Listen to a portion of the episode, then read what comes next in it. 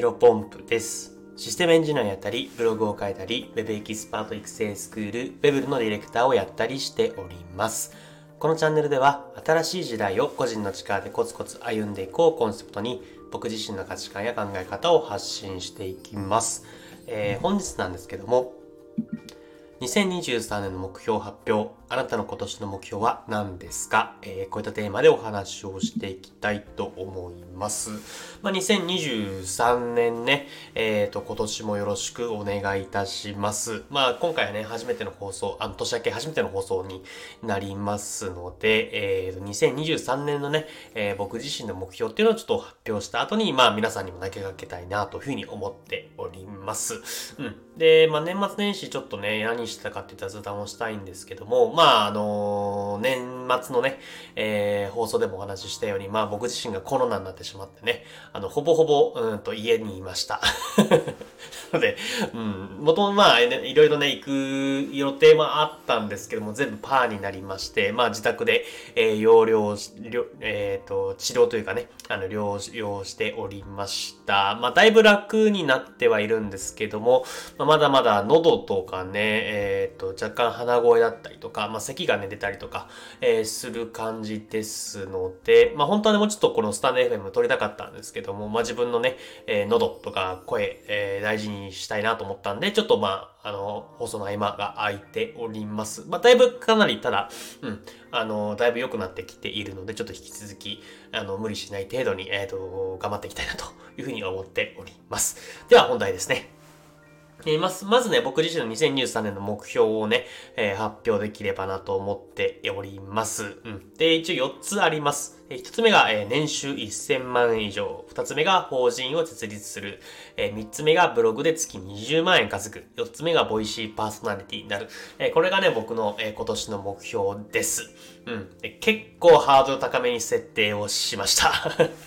一応ね、あの去年達成できなかった目標もね、入ってはいるんで、えっ、と、まあ今年も頑張っていきたいなというふうに思っています。でまず一つ目、えっ、と、年収1000万以上ね。まあこれはね、うーんと、なんだろう、絶対に1000万以上達成したいというふうな思いは、あんまり強くはないんですけども、やっぱりまあ、うん、なんか、いろんなこういうふうにね、ビジネスを発信していってる中で、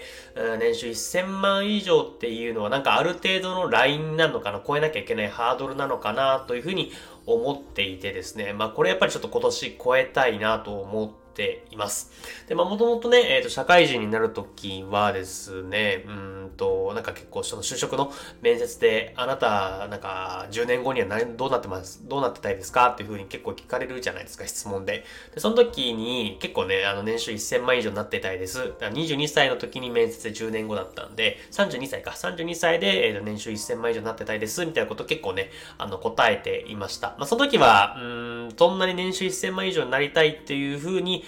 思っていたというよりは、まあ、あの、正直言うと面接の、なんだろうな、パフォーマンス的に、やっぱ年収1000万以上になりたいっていう風に言った方がですね、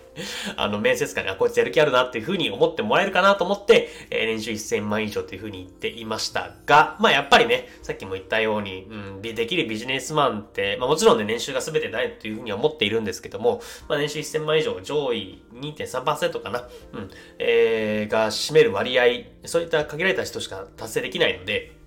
やっぱりね、ここは引き続き僕も、えっ、と、ブログ、あ、ブログじゃなくて失礼しました。ビジネスを発信していく立場に関しては、ここら辺は、あの、超えたいなというふうに思っています。で、二つ目、法人設立をするですね。まあ、これも同じような理由でですね、やっぱりまあ、今、個人事業主でやっておりますけども、え会社は設立はしていないです。あの、単純に開業届を出してね、え個人事業主でやっているわけなんですが、やっぱりここもね、えビジネス的なものを今後、どんどんどんどん広げていくのであれば、法人は設立した方がいいかなとも思っています。で、えー一つ目の内容というか目標と被るんですが、やっぱ年収1000万以上ないとね、あの、なかなか、なんていうのかな、えーと、法人を設立して節税メリットが得られないみたいなこと結構よく聞くので、まあ、やっぱり一つ目の目標1000万以上達成した上で、えーこの法人を設立したいなというふうに考えています。やっぱ法人をね、設立すると、あの、個人事業主よりも、あの、信用度も増してね、えー活動できる幅、うーんと、もろもろビジネスを展開できる幅っていうのは広がっていくかなというふうに、今、現時点では考えているので、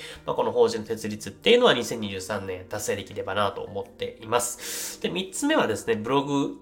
えブログで月20万円稼ぐですね。これ実はですね、2022年の目標とでは、中ではですね、えっ、ー、と、月、えっ、ー、と、10万円稼ぐっていうのを目標に達成しておりました。で、2022年ね、蓋開けてみてどうだったかというふうに、えっ、とですね、えブログ月3万円が最高でした。うん。で、2022年ね、え10万っていう目標を掲げてたんですが、月3万という結果だったんですけども、2023年は、えよりちょっと自分のハードルを上げて20万円稼ぐと。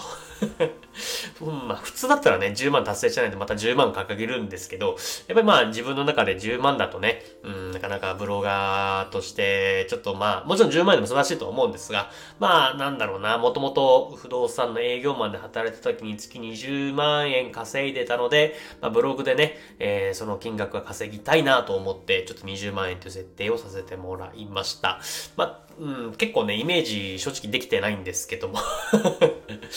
僕が掲げることでね、えっ、ー、と、まあ、ブログとして成果を出すっていう風にね、あの、やっぱ1年通して、まあ、2022年ね、1月1日に、あの、